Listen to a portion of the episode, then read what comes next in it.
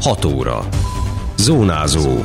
Érd és a térség legfontosabb hírei. Közgyűlés, építményadómentességet kérhetnek a 65 év felettiek, cipős doboznyi ajándék, a vártnál hatszor többet gyűjtöttek az érdiek, ünnepi ételosztások érden, falukarácsony pusztazámoron. Köszöntöm Önöket, Szabó Beáta vagyok. Ez a Zónázó, az Érdefem 101,3 hírmagazinja a térség legfrissebb híreivel. Mentesülhetnek az építményadó alól az érdi kis nyugdíjasok.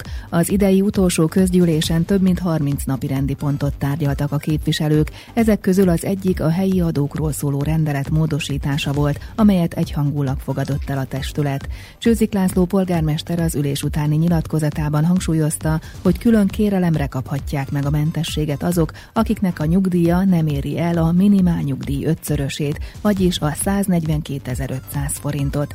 Feltétel még, hogy a kérvényező csak egy ingatlanban lehet tulajdonos. A választásokon győztes koalíció, a Szövetség Érdélt elnevezésű képviselőcsoport most végrehajtotta, beváltotta egyik legfőbb ígéretét, hogy a 65 éven felüliek építmény adóját eltörli. Azok, akik átlagnyugdíjat kapnak, ez körülbelül azt lehet mondani, hogy érdem 140-150 ezer forint, a minimál nyugdíjnak az ötszöröséig építmény adómentességet kapnak, amennyiben kérik. Tehát nagyon fontos, hogy ez nem egy automatizmus lesz, hanem külön kérelemre kell igényelni. A központi jogszabályok így írják elő. Tehát a 65 éven felüliek figyeljenek oda, hogyha a nyugdíjuk az átlag nyugdíj környéki vagy az alatti, egészen pontosan az öregségi minimum nyugdíjnak az 500%-áról van szó. Tehát azt lehet mondani, hogy a leginkább rászorultaknak, akik a legszorultabb helyzetben vannak, azokon segítettünk most első körben, és nagyon fontos, hogy már az a jövő évtől életbe lép. Ezt amúgy karácsonyi ajándéknak szántuk az érdi nyugdíjasok számára.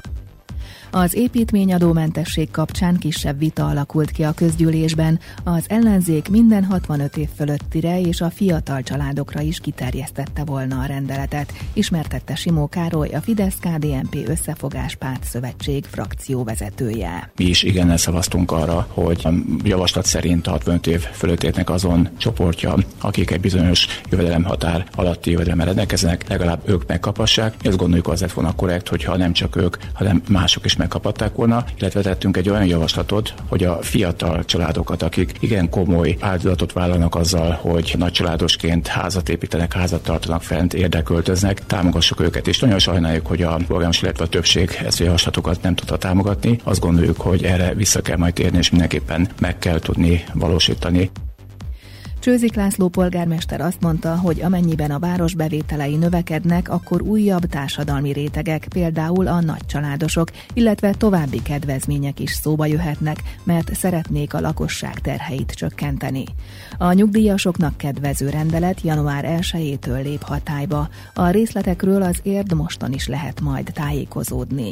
Napi rendelőtt a város közrendvédelmét és tűzvédelmét kiemelkedően ellátó rendőröknek és tűzoltóknak adott át elismerést a polgármester, köszöntötte a Pest megye népművészetéért díjjal kitüntetett Kóka Rozália mesemondót, népdalénekest és az érdi bukovinai székely népdalkör tagjait. A közgyűlés további döntéseiről későbbi adásunkban hallhatnak részletesen. Felülmúlta a várakozásokat az érdiek adakozása. Hatszor annyi cipős dobozos ajándék érkezett az érdi gyűjtőhelyre, mint amennyire számítottak. A Védegyesület a baptista szeretett szolgálathoz csatlakozva gyűjtötte az ajándékcsomagokat néhány héten keresztül. Az akció december 18-án zárult, és több mint 300 karácsonyi ajándékot halmoztak fel az érdiek. Az emberek jó szívvel adakoztak, mosolyogva érkeztek és távoztak, nyilatkozta Dejtári György, a védelnöke. Hát becslésünk szerint 300 fölött van a csomagoknak a száma. A felhívásokba kértük az embereket, hogy a korcsoportok szerint lehetőleg töltsék meg a dobozokat, tehát ez azt jelenti, hogy játékok, tisztálkodószerek, édesség, ezek a, a fő profilok, amik bekerültek a csomagokból. Az érdiek ajándékait az ország egyik legszegényebb vidékén osztják ki, ismertette a véd hozzátéve, a szeretett szolgálatnál is meglepődtek, hogy mennyi csomag gyűlt össze. Akkor azt mondták, hogy Borsodabból, hogy Zemplénbe fogják szétteríteni, mert hát az országban az ő nyilvántartások szerint ott a legszegényebb réteg, a legnagyobb számú, akiknek ezt ők továbbítani fogják.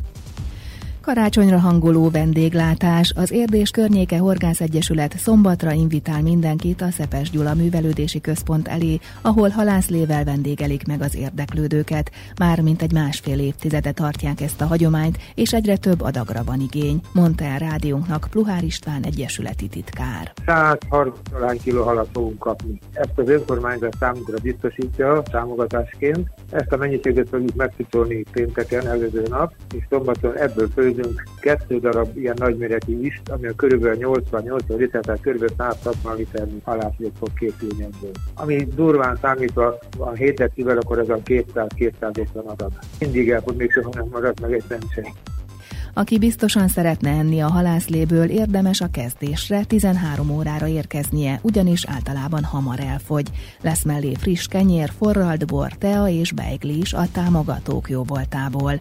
Pluhár István hozzátette, hogy a karácsonyi hangulatot zenével teremtik meg. Már reggel hajnalban kezdjük főzni, aztán patírozzuk, majd kivonulunk a helyszínre, ott újra fölfőzzük, beletesszük a feletet, és körülbelül egy órára plusz-minusz 5-10 perc, ami szokott esetleg egy kis csúszás lenni, ha a vizárás is közbeszól, de valószínűleg most nem fog közbeszólni, reméljük, és akkor kb. egy óra tájban, aki ott van, annak biztosan fog jutni. Hogy valami kulturális élmény is legyen, egy zenekar fog játszani nekünk folyamatosan karácsonyi dalokat.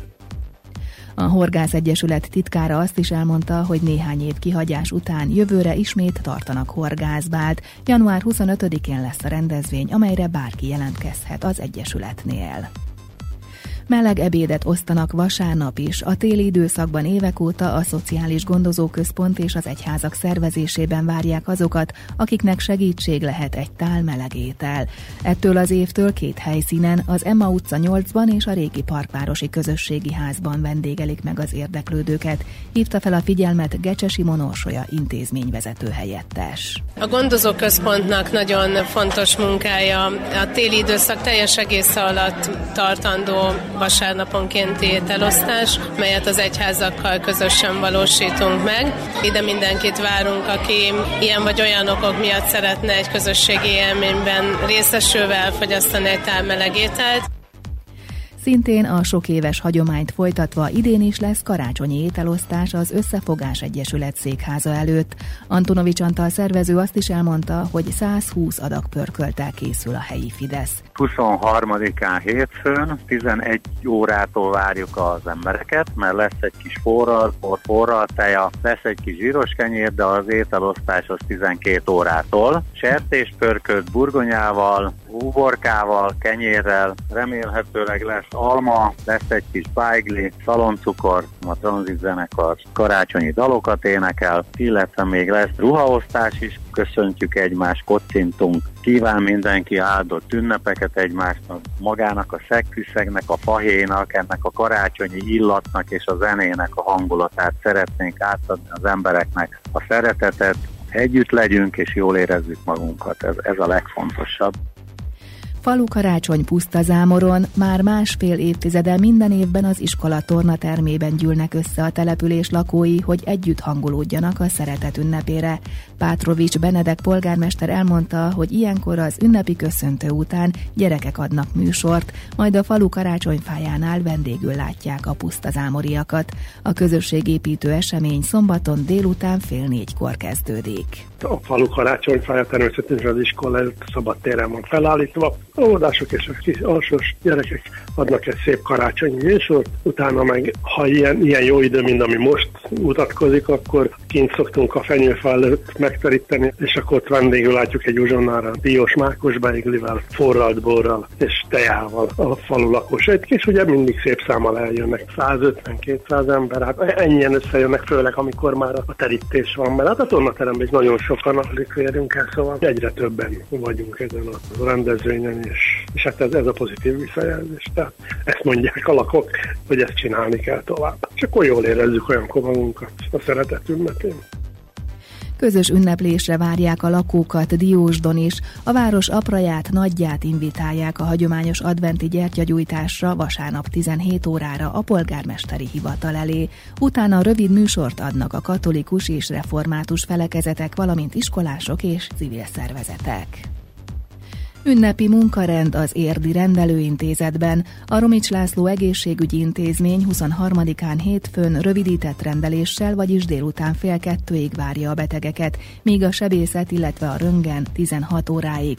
Az utána következő hat napon, tehát 24-től 29-éig zárva lesz. Legközelebb 30-án nyit ki, valamint 23-ához hasonlóan szilveszterkor is csak fél kettőig, illetve négy óráig fogadja a betegeket. Új év napján pedig pedig szintén zárva tart az érdi szakrendelő.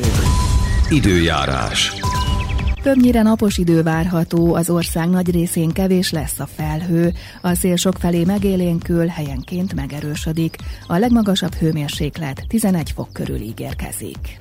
Zónázó. Minden hétköznap az Érdefemen. Készült a médiatanács támogatásával a Magyar Média Mecenatúra program keretében.